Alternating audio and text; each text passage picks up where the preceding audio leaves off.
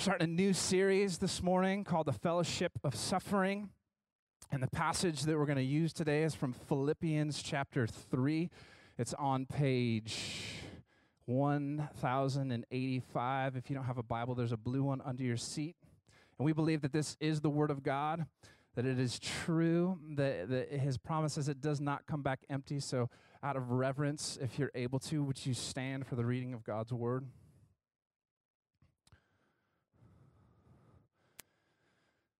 Says this Though I myself have reason for confidence in the flesh also, if anyone thinks he has reason for confidence in the flesh, I have more.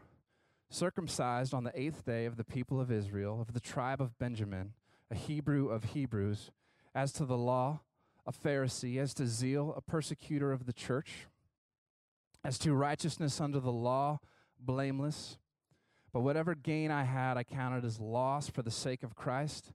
Indeed, I count everything as loss because of the surpassing worth of knowing Christ Jesus my Lord.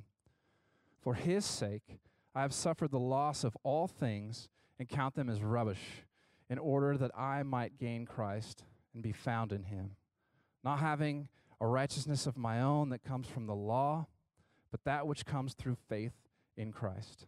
The righteousness from God that depends on faith, that I may know him and the power of his resurrection, and may share his sufferings, becoming like him in his death, that by any means possible I may attain the resurrection from the dead.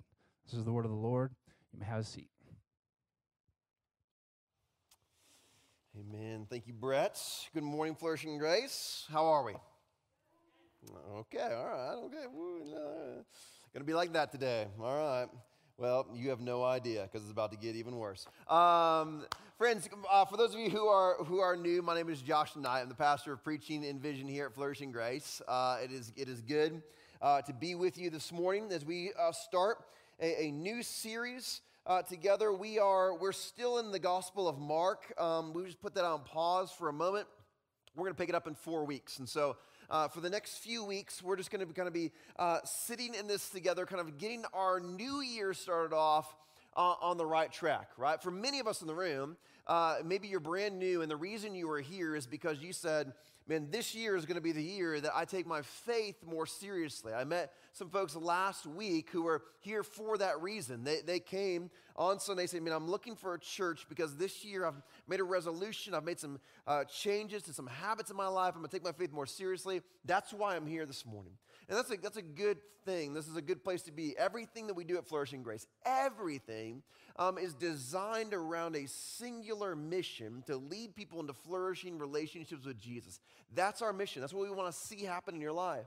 And so, all the things that Brett was talking about a minute ago, from communities to path groups, from our nursery to the pulpit, and everywhere in between, everything we do, everything that we've created and built, and anytime we change anything, it's to help lead you and help you lead others into flourishing relationships with Jesus. That's what we want to see happen in your life. And the idea is, or the hope is, that if you stick around long enough, you actually invest in the things that we've created, and, uh, and you, they begin to foster an environment in your life where true, flourishing relationship with Jesus can happen. And you, will grow in that. And so, this is a great place to be. And what we've, what we've come to realize as we've kind of thought through this idea of a relationship with Jesus, eh, there, there are certain um, requirements, there's certain things that are necessary for intimacy, right? There, there are certain things that are uh, fundamental necessities uh, to intimacy with Jesus. And this is true of any relationship, right? Uh, your relationship, if you're married, your relationship with your spouse. There are certain fundamental necessities to my relationship uh, with my wife. Like, if we're gonna have an intimate, genuine, solid marriage, there are certain fundamental necessities that, that are gonna have to be involved in our relationship, right? Communication is a fundamental necessity to a healthy marriage. You can be married and never talk, okay? But if you want a healthy marriage, a healthy relationship, communication might help, okay? Um, time, just quality time spent together. You can be married and kind of ignore each other, right? Do your own thing. But if you want a healthy relationship, time is a fundamental necessity. So when it comes to our relationship with Jesus, what are the fundamental necessities to our relationship with Jesus? Some of these you can rattle off off the top of your head, right? Um, things like prayer, right? Prayer is a fundamental necessity to our relationship with Jesus.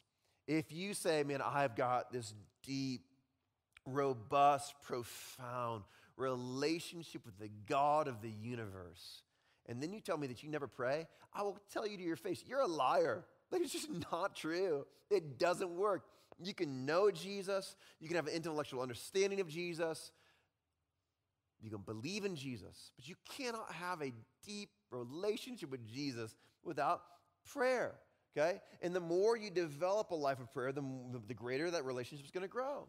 Reading the Word, right? Being in the Word every single day is a fundamental necessity to intimacy with Jesus, right? Again, if you tell me you never read your Bible, but you have a relationship with Jesus, I'm like, no, you don't.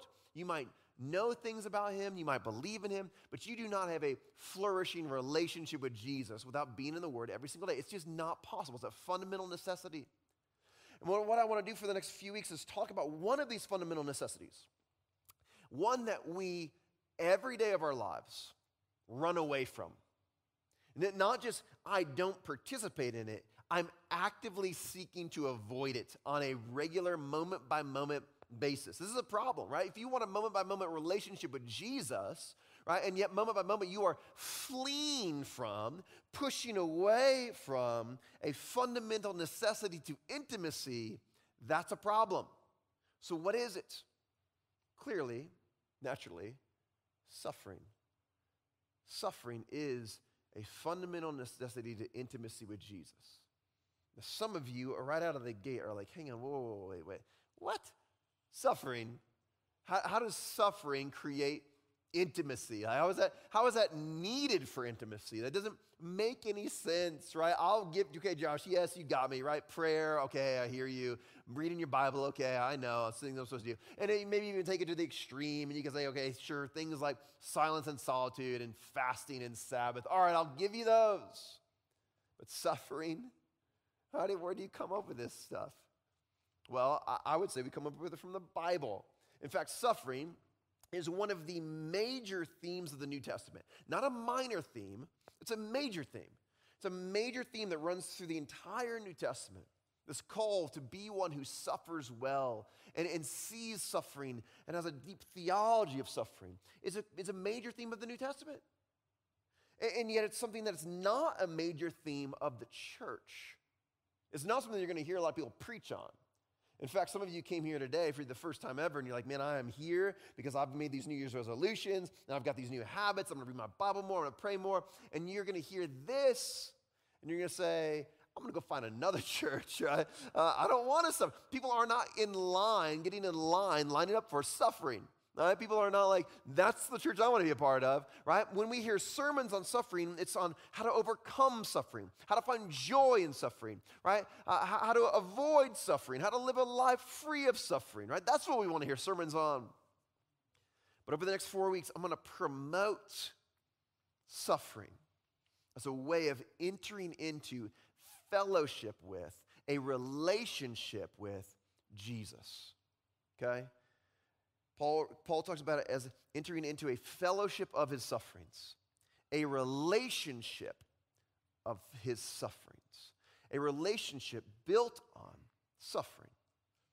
This is what Paul has found in his life and has identified and seen in his life. And as I said, it's a theme that runs through the entire New Testament, a major theme. In Acts 14 22, Paul says, Through many tribulations, we must enter the kingdom. We talk about the kingdom of heaven and the kingdom of God all the time here at Flourishing Grace. If you want to attain it, you want to enter into it, it's going to come through a lot of suffering. It's going to come through a lot of suffering. Jesus says, man, they, they, if they persecuted me, they're going to persecute you. In fact, he goes on to say, the, the world hates you, know that the world has hated me first. The world's going to hate you because they've hated me. Peter says, Do not be surprised. Don't, don't be surprised by suffering at the fiery ordeal among you which comes upon you for your testing, as though some strange thing were happening to you. It's not strange. You're a Christian. Suffering is part of your job, it's just what it's a part of it. You want to come after Christ. Don't be surprised by it. Paul says to Timothy in 2 Timothy 3:12, he says, "Indeed, all who desire to live godly uh, in Christ Jesus will be persecuted." Every single one of them. Right? And so there's two promises that I want you to see right out of the gate this morning, okay? Two promises. Number one is that if that's true of you, you say, man, this year is going to be the year that I, create new habits and form uh, new resolutions, and I take my faith seriously, and I'm going to grow nearer to Jesus this year than I ever have before in my life. I'm going to take seriously the call to love my neighbor. I'm going to engage in, in the caring for the poor and the marginalized and the downtrodden. And this year is going to be the year where I I lean into my neighborhood and I take seriously the call to pray for one. I'm going to engage in the lives of my neighbors for the sake of the gospel, and the lives of my coworkers for the sake of the gospel, the lives of the, the kids in my, in my kids' school for the sake of the gospel. I'm going to push back the kingdom of darkness in Davis County, and I'm going to, I'm going to be a part of building up the kingdom of light. Here's the promise if any of that increases in your life, so will suffering. That's not me promising that. The Bible promises that. But here's the second promise that through our suffering, if we learn to suffer well, if we utilize it for our spiritual growth, if we enter in, if we learn how to enter into a fellowship of sufferings with Jesus, Suffering will draw you nearer to Him and make you more like Him than any other resolution or any other habit you might form in your life. There is nothing, there's nothing like a fellowship of sufferings that will transform you in, in, in that way. There's nothing else that, that, can, that can make you more like Jesus and bring you nearer to Him than a fellowship of His sufferings.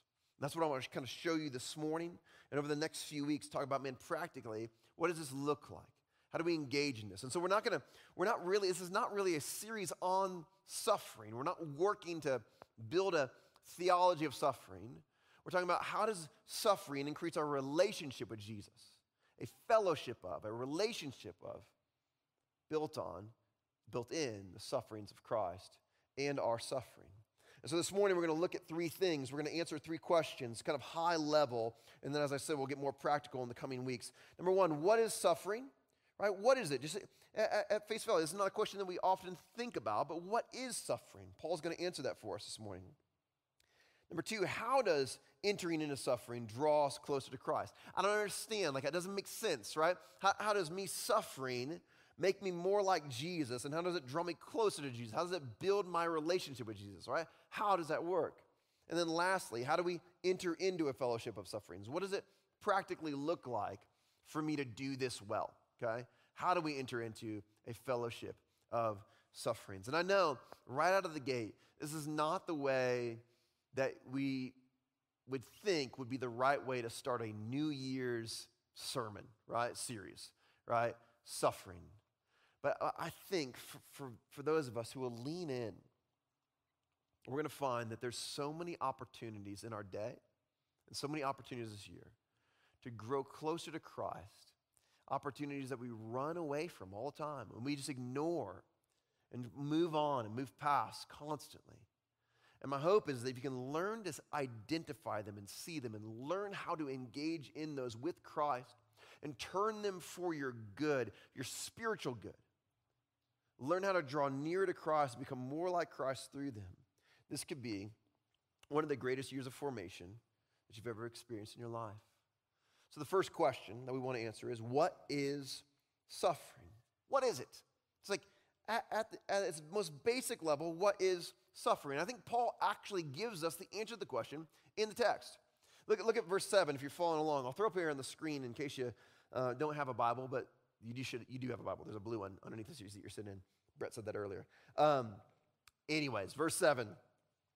But whatever gain I had, I counted it as what? As what?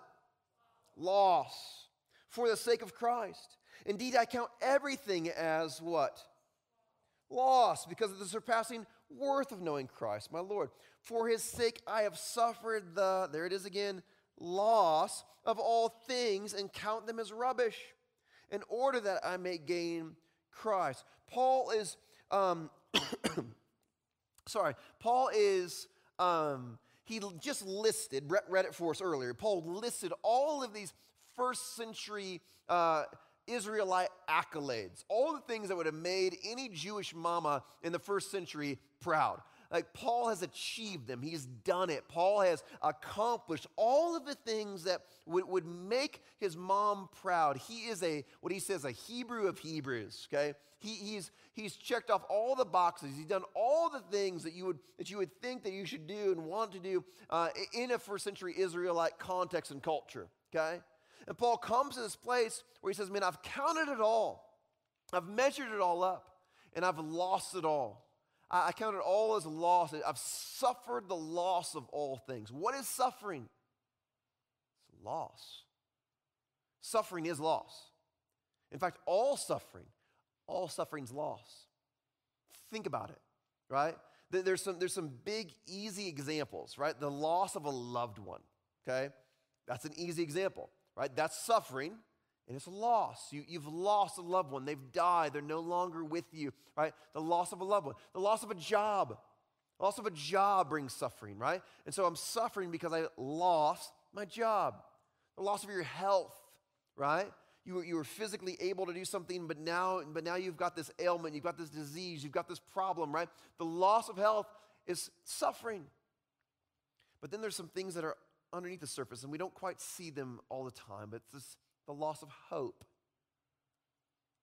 The loss of the ability to do something that you used to be able to do and now you can't do anymore.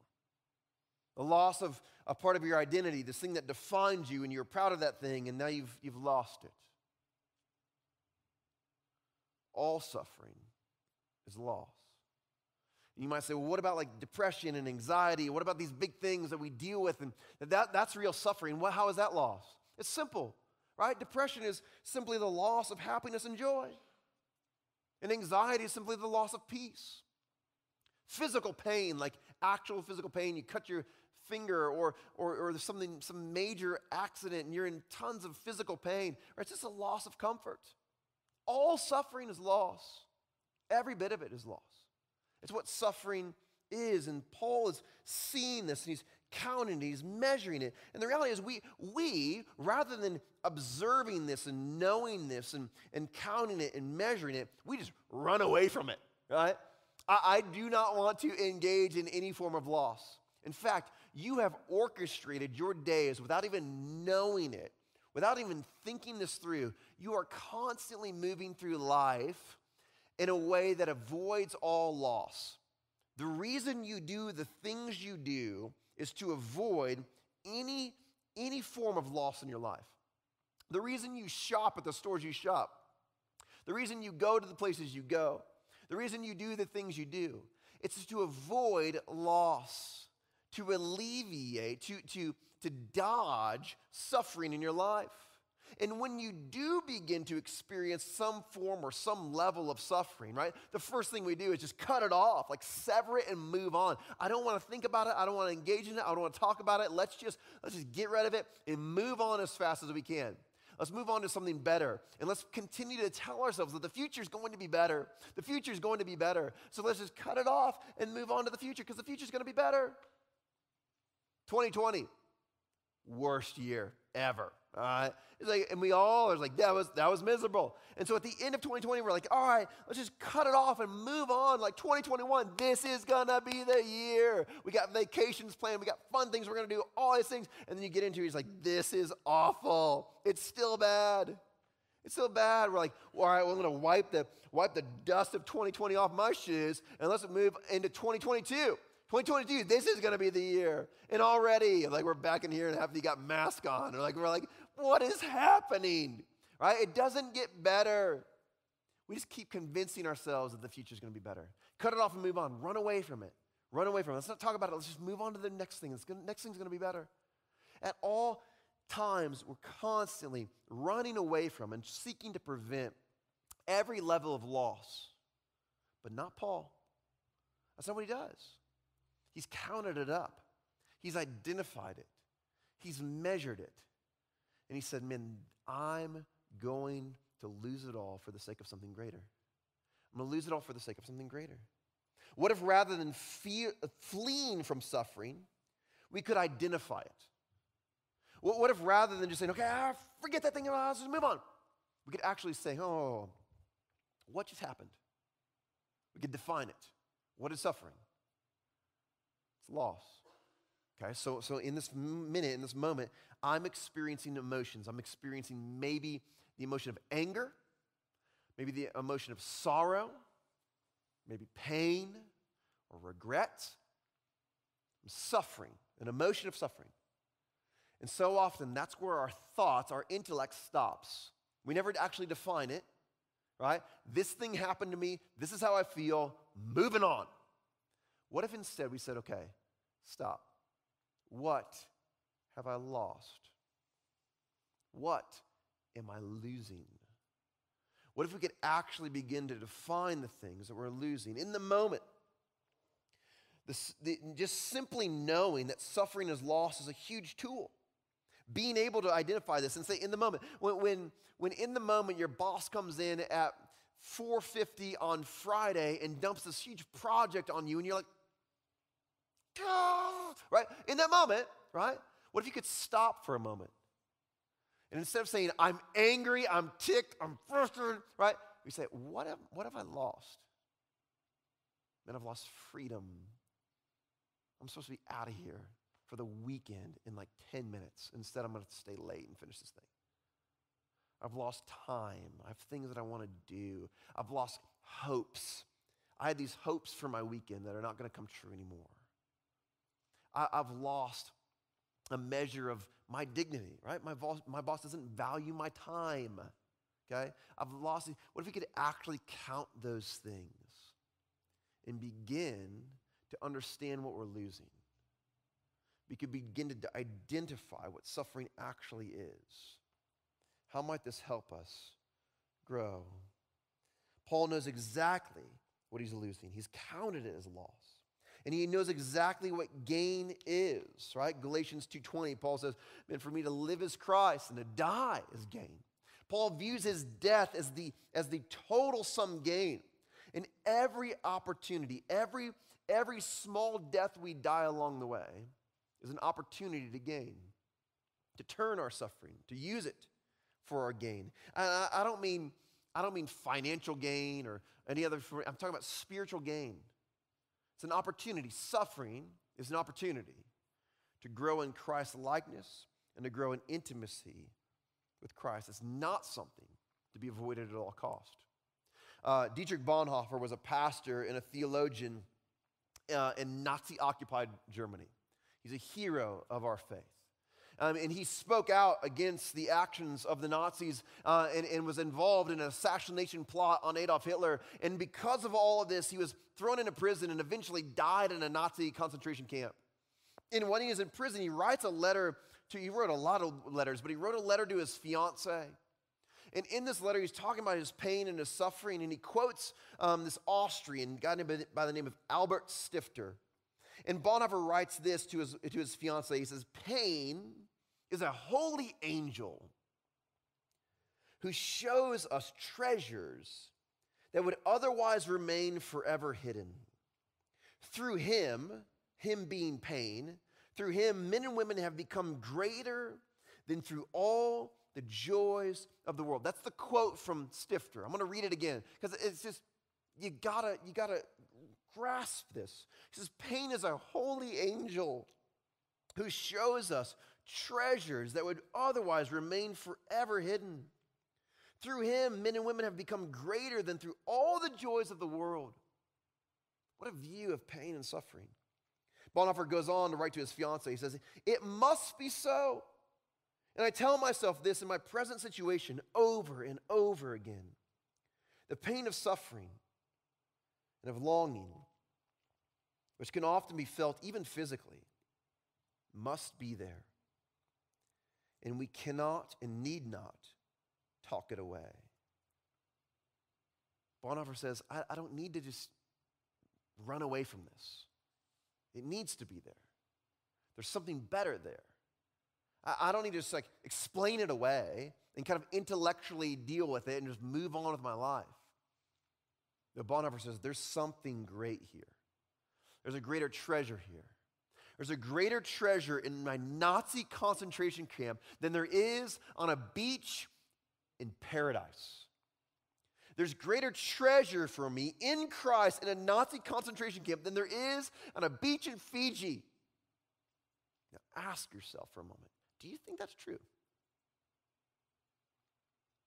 If you're honest, if I'm honest, most of us in the room would say, No, I do not.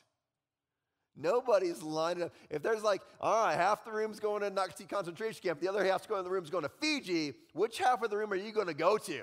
Okay? I'm telling Fiji. All right? Listen, reach Fiji, reach the world. Okay? That's my missionary plan of attack. Um, someday.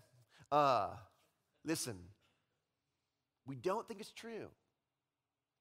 But for my, my older brothers and sisters, my, my, my brothers and sisters in Christ who have gray heads of hair, and you've been at this for a long time, you know it's true. Have not the sweetest moments of intimacy with Christ in your life been your darkest? Has your greatest hours of suffering been your greatest moments of transformation in your life? Marion Kay? Is it true? Yeah. You know I'm talking about. The darkest hours for the Christian, and only for the Christian, are the ones where we're being transformed and refined. Peter talks about this idea, they're a refining fire, shaped in the Christ likeness. Our darkest hours are our hours of greatest transformation and greatest intimacy with Christ.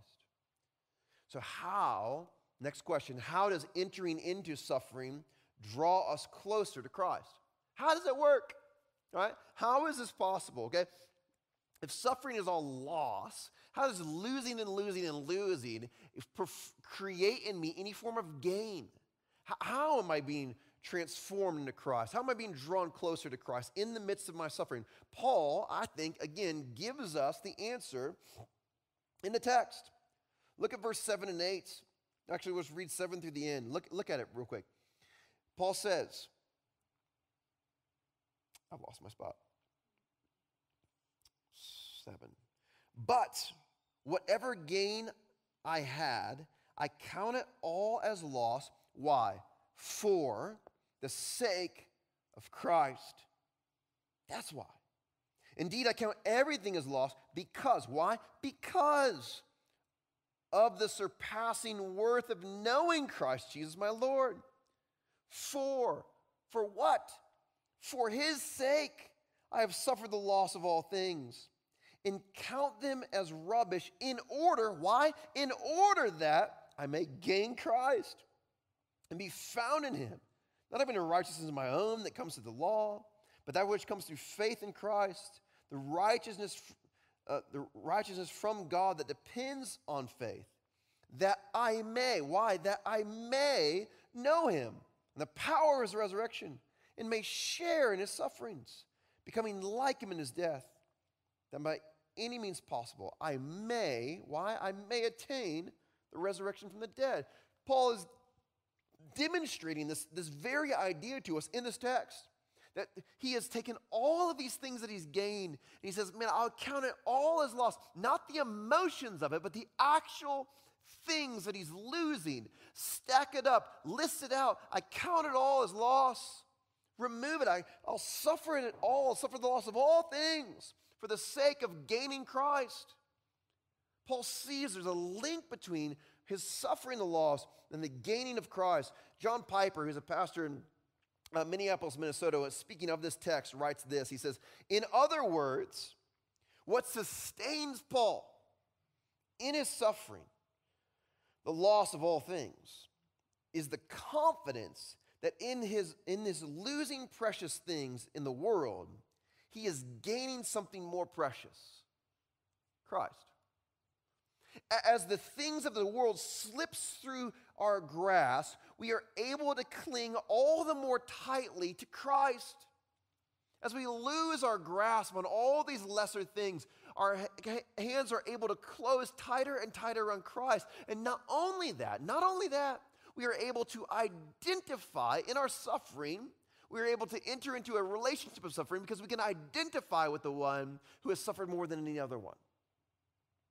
Christ has suffered more than anyone else.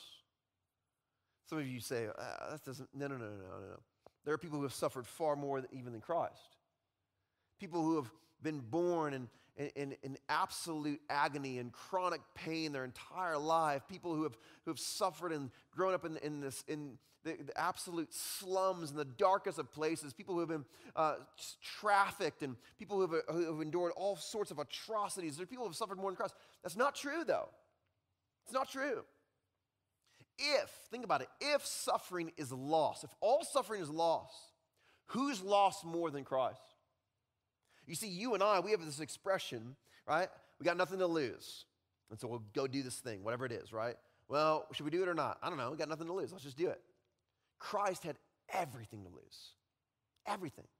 All, all, power, all authority, all majesty, all glory, all of heaven, all of it. He had it all to lose. And he willingly counted it all as loss in order to enter in for you, into, into your suffering, into your brokenness. He counted it all as loss to move towards you, to enter into your suffering, to die in your place, to cover you by his blood. And in doing so, now he invites you to enter into his suffering, to join him in a fellowship of his sufferings. I love how the great Prince of Preachers writes of this uh, Charles Spurgeon, who was a, uh, the greatest preacher probably who's ever lived in the 1800s, Spurgeon says this. He says, Most believers, most Christians, rest perfectly at ease with knowing Christ's sacrifice, intellectually, right? Intellectually, I comprehend what Christ did on the cross. They see Jesus as the great high priest laying a great sacrifice upon the altar for their sins. And with their whole heart, they accept his atonement by faith, they know that all their sin is taken away by precious blood. This is the most blessed and hollow attainment I will grant you, right?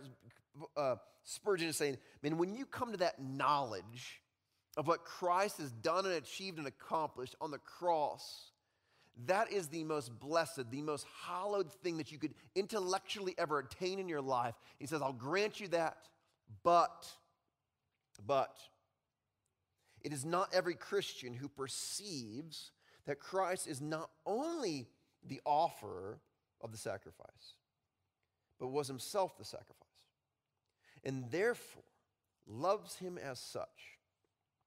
Priest, altar, victim, everything Christ was. He gathers up all in himself. And when we see that he loved me, and gave himself for me. It is not enough to know this fact. I want to know him, the glorious person who is, does and is all this. I want to know him.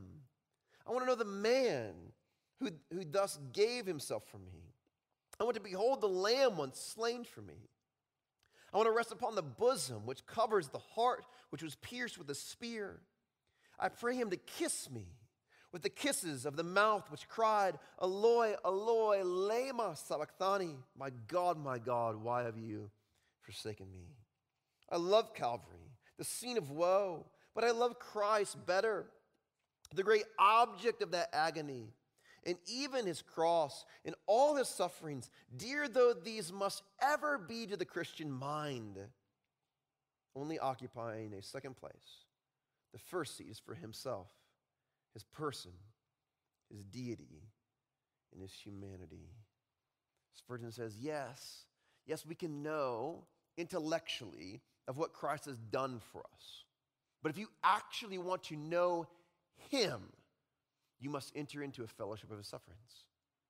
You must know him in his sufferings. Jesus' life was a life of suffering from his birth to his death, being born in a manger laden cow manure and straw. From the, on the run for his life as a little boy, all the way up into his death on the cross. His life is marked by suffering. If you want to know him, you must enter into a fellowship of his sufferings. I love Job, Job, the great sufferer. Job was a man of faith, a man who had faith in God.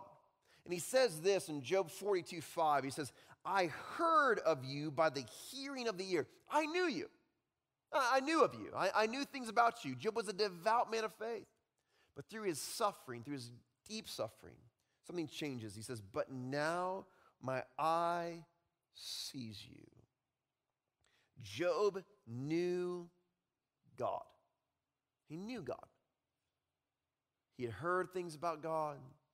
He was a devout man of faith. But through his suffering, he comes to actually know God. I know you. He knows the person of God through suffering and through suffering alone. As we wade into suffering, as we wade into loss, we come to a place where we find the most precious thing we've ever have, Christ. And Christ will never be taken away. He will never be suffered. We'll never suffer Christ. We'll never lose him. Christ, our suffering Savior, who can identify with us in our suffering, is with us in our suffering, and will never leave us or forsake us. Suffering for the Christian, and only for the Christian, draws us nearer to Christ. When we enter into suffering well, it makes us more like Christ, helps us to cling to Christ, increases our dependency on Christ, our love for Christ, our understanding of Christ. And this is how entering into suffering draws us closer to Christ. That's the question we're trying to answer. That's how it does it.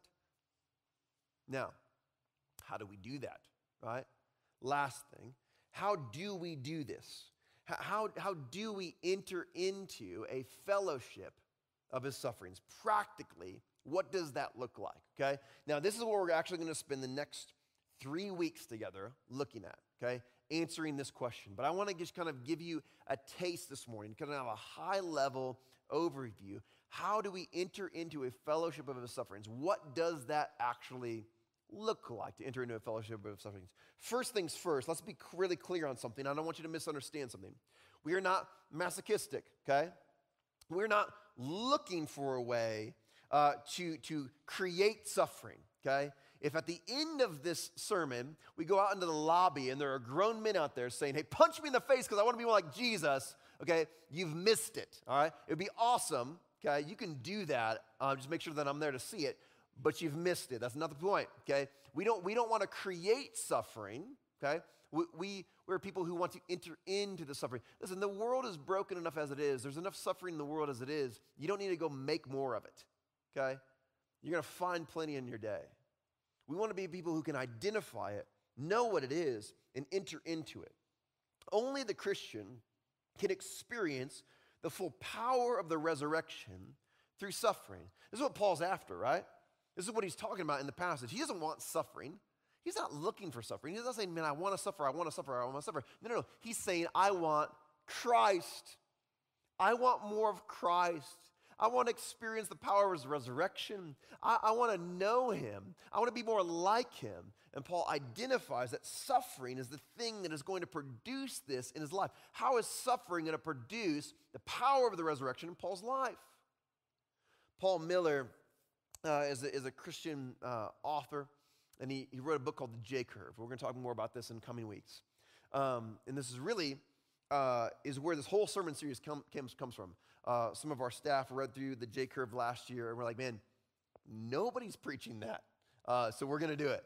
Uh, come what may, we're going we're gonna do it.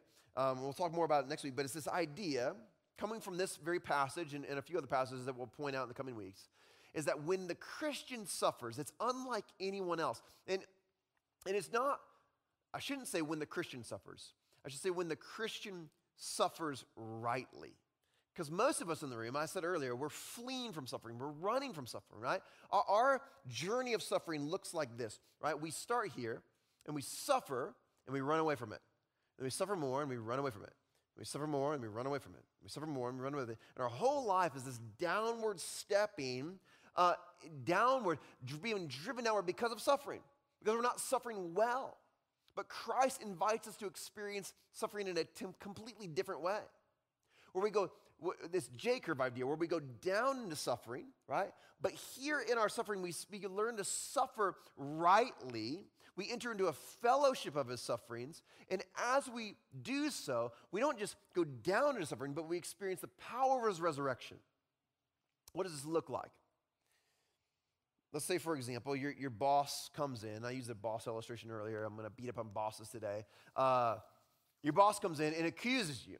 You, you've dropped the ball. You've created a massive financial error. You've cost the company so much money. I can't believe you've done this. Look what you've done. This is horrible. And the whole time, it wasn't you. It was somebody else in the company, and you know who it was, and you know what they did, and you know that you, it wasn't your fault. And, and so we can, we, can, we can suffer in different ways right? We can feel the anger, we can feel the despair, we can feel the discouragement, we can feel the unjustness of the situation.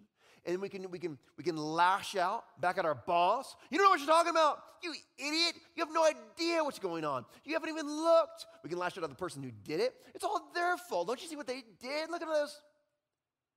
And we can move on with our life. Sever it, move on, run away from it. Or we can enter into a fellowship of his sufferings. We can ask the question what? What am I losing right now? What am I actually losing?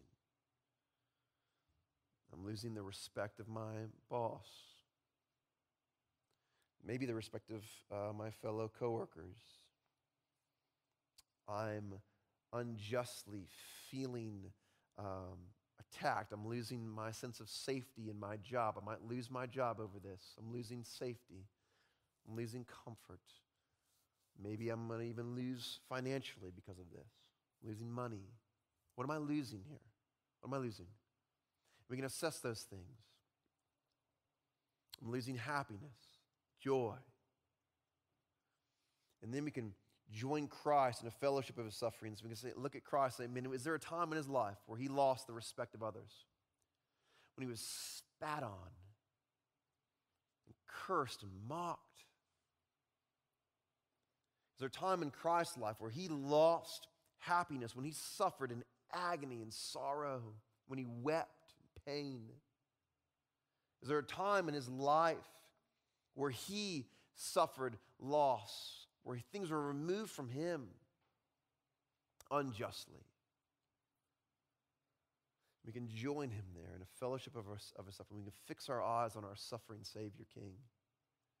And we can ask the question, man, how did Jesus respond in that moment?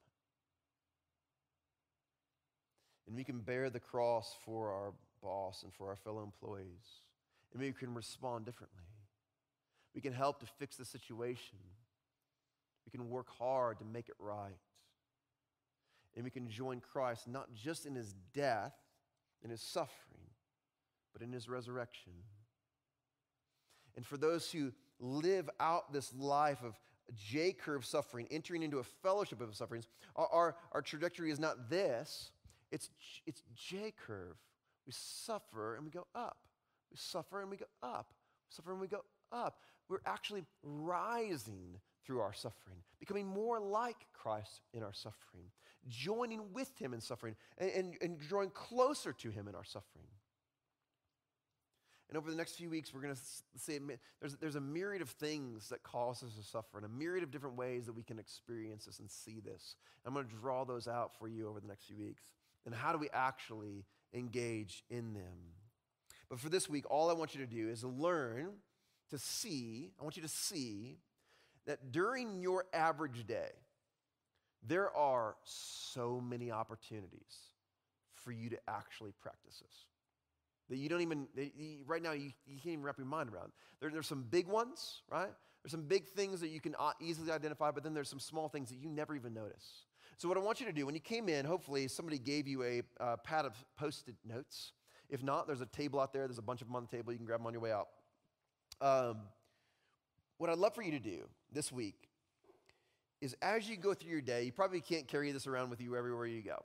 Uh, so maybe you just use your phone. Uh, you, can, you can write it down on your phone.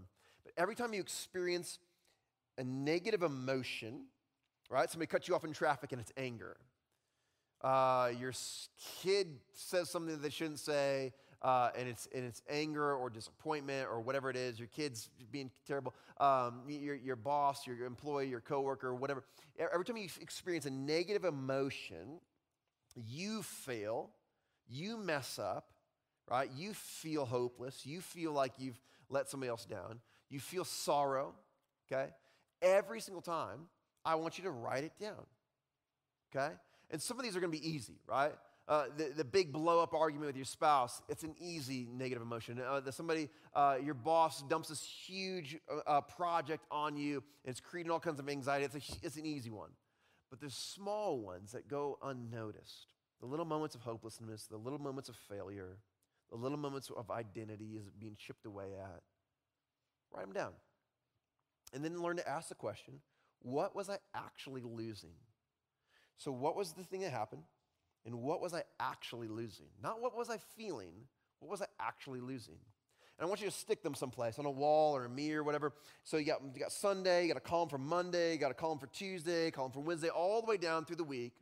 I want you to see how many opportunities you have in your day to enter into a fellowship of his sufferings, little ones and big ones, constantly all around us. Opportunities to grow nearer to Jesus and become more like Jesus. It's constant. It's constant throughout our day. The world is filled with these opportunities. And what does it look like for us to identify them and then begin over the next few weeks to learn how to actually live into them, to join Christ there in a fellowship of his sufferings? All right, last, last thing. Some of you in the room, I know when we talk about suffering, I said earlier, this is not really a, this is not really a sermon series on suffering. That's not our hope. That's not where we're going with this. Uh, it's really about a sermon series on, on growing in Christ. Um, but when we talk about suffering, for some of you in the room, you have suffered in ways that most of us, including myself, cannot even begin to wrap our minds around. You, you have suffered um, atrocities and pain at a level that is unimaginable for most people. And for you this morning, I, I want to, to just point out real quick before we, before we go that all of human history, all of humanity is one giant J curve. The whole thing. From, from the Garden of Eden, when we first began this downward march into suffering, when suffering first entered into the world, when Adam and Eve rebelled against God, we begin to move into suffering. All the way down to the, to the, to the pit of the greatest act of suffering ever, when the God of all things chose to forsake all things and to step into your suffering, the bottom of the curve, and now has resurrected a new life and has begun the process of restoring and reweaving the fabric of creation. There's a day coming at the top of this curve everything sad will be undone. All of it. There's this scene in. Uh, the Lord of the Rings, in the, in the, in the final book, The Return of the King, uh, where Tolkien, right? Tolkien writes um, this epic tale. And, and in the tale, there's multiple Christ figures, these people who are supposed to point us towards and remind us of Christ. Um, in, in the final book, the final scene, The Return of the King, um, it is this, this, this tale of the, of the second coming of Christ. And one of those Christ figures in, in the book is Gandalf, right? And Gandalf, when you first meet Gandalf, early in the story, he's Gandalf the Grey. And Gandalf dies. He falls. He's pulled into this crazy fiery pit by this crazy monster. He's pulled in the pit, and his friends see him die. And then at the very end of this epic tale, Gandalf returns. And when his friends see him for the first time, he's coming in riding all white on a white horse with his bright light pushing back the powers of darkness. And now his friends, uh, Sam and Frodo, don't know that Gandalf has returned yet, right? Uh, they, they're, they're busy throwing the, the ring into the fires of Mount Doom. And for those of you who are like, wait, what? Right? You're like, don't no talking, get out. All right? You know, nope, get out. Get, get out. Um, they, they don't know Gandalf's alive yet. Their, their best friend is gone, he's dead. And when they're reunited, right, Sam, Sam says this. He says, Gandalf, I thought you were dead. But then I thought I was dead myself. And he asked this question Is everything sad going to come untrue? Right? All these things that he thought were lost forever are now no longer lost. Is everything sad going to come untrue? What's happened to the world? A great shadow has departed, said Gandalf. And then he laughed. And the sound was like music, or like water in a parched land. And as he listened, the thought came to Sam that he had not heard laughter, the pure sound of merriment, for days upon days without count. What Tolkien is doing in this moment is he's pointing us to, to this idea of suffering and sorrow. He's saying, You have no idea how bad it actually is. There's a day coming when you actually come to the realization of what true joy is, where everything sad is undone. And in that moment, laughter is going to be richer than any laughter you've ever heard. And merriment's going to be more merry than any merriment you've ever had. It'll be unlike anything else at the return of our King. He's drawing on this idea from Paul in 2 Corinthians 4 16 through 17, where Paul says, So we do not lose heart. Though our outer self is wasting away, our inner self is being renewed day by day. J curve. Inwardly, we're being renewed. For this light and momentary affliction is preparing for us an eternal weight of glory beyond all comprehension. I don't know what you've been through. I don't know what you're suffering. I don't know what you're going to suffer.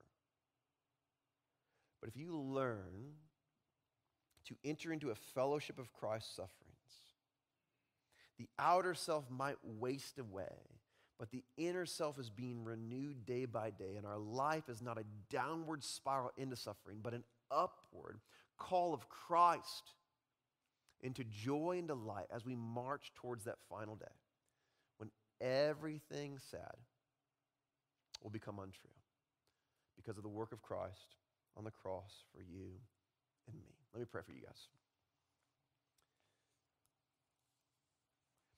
Jesus, we come before you. And in this, in this kind of heavy topic, I pray that we would see the silver lining, that we would see that even in our suffering, even in the, the negative things, of our existence, there are myriads of opportunities to draw near to you, to be shaped and molded into your image, to actually gain spiritually from our loss in this world. And that we would come to the realization over the next few weeks that these things, no matter how great or small, they're all light and momentary in comparison to the eternal joy that awaits us The eternal weight of glory that you've prepared for us. And so I pray that as we learn to enter into a fellowship of your sufferings, that you would give us these small little pictures, these little momentary glimpses of the power of your resurrection, these little momentary glimpses of the eternal weight of glory you've prepared for us. And that we'd more eagerly and more eagerly and more eagerly each and every single day as we have these treasures in sorrow are unearthed, that we'd long all the more for nearness to you. Would you draw us near to you through suffering? Things in your sweet name, in the name of Jesus. Amen. Amen, church. Let's stand and let's sing the gospel over one another one last time before we leave. Let's declare the work that Jesus has done over us so that we can be a people who look forward to that day together. Let's sing.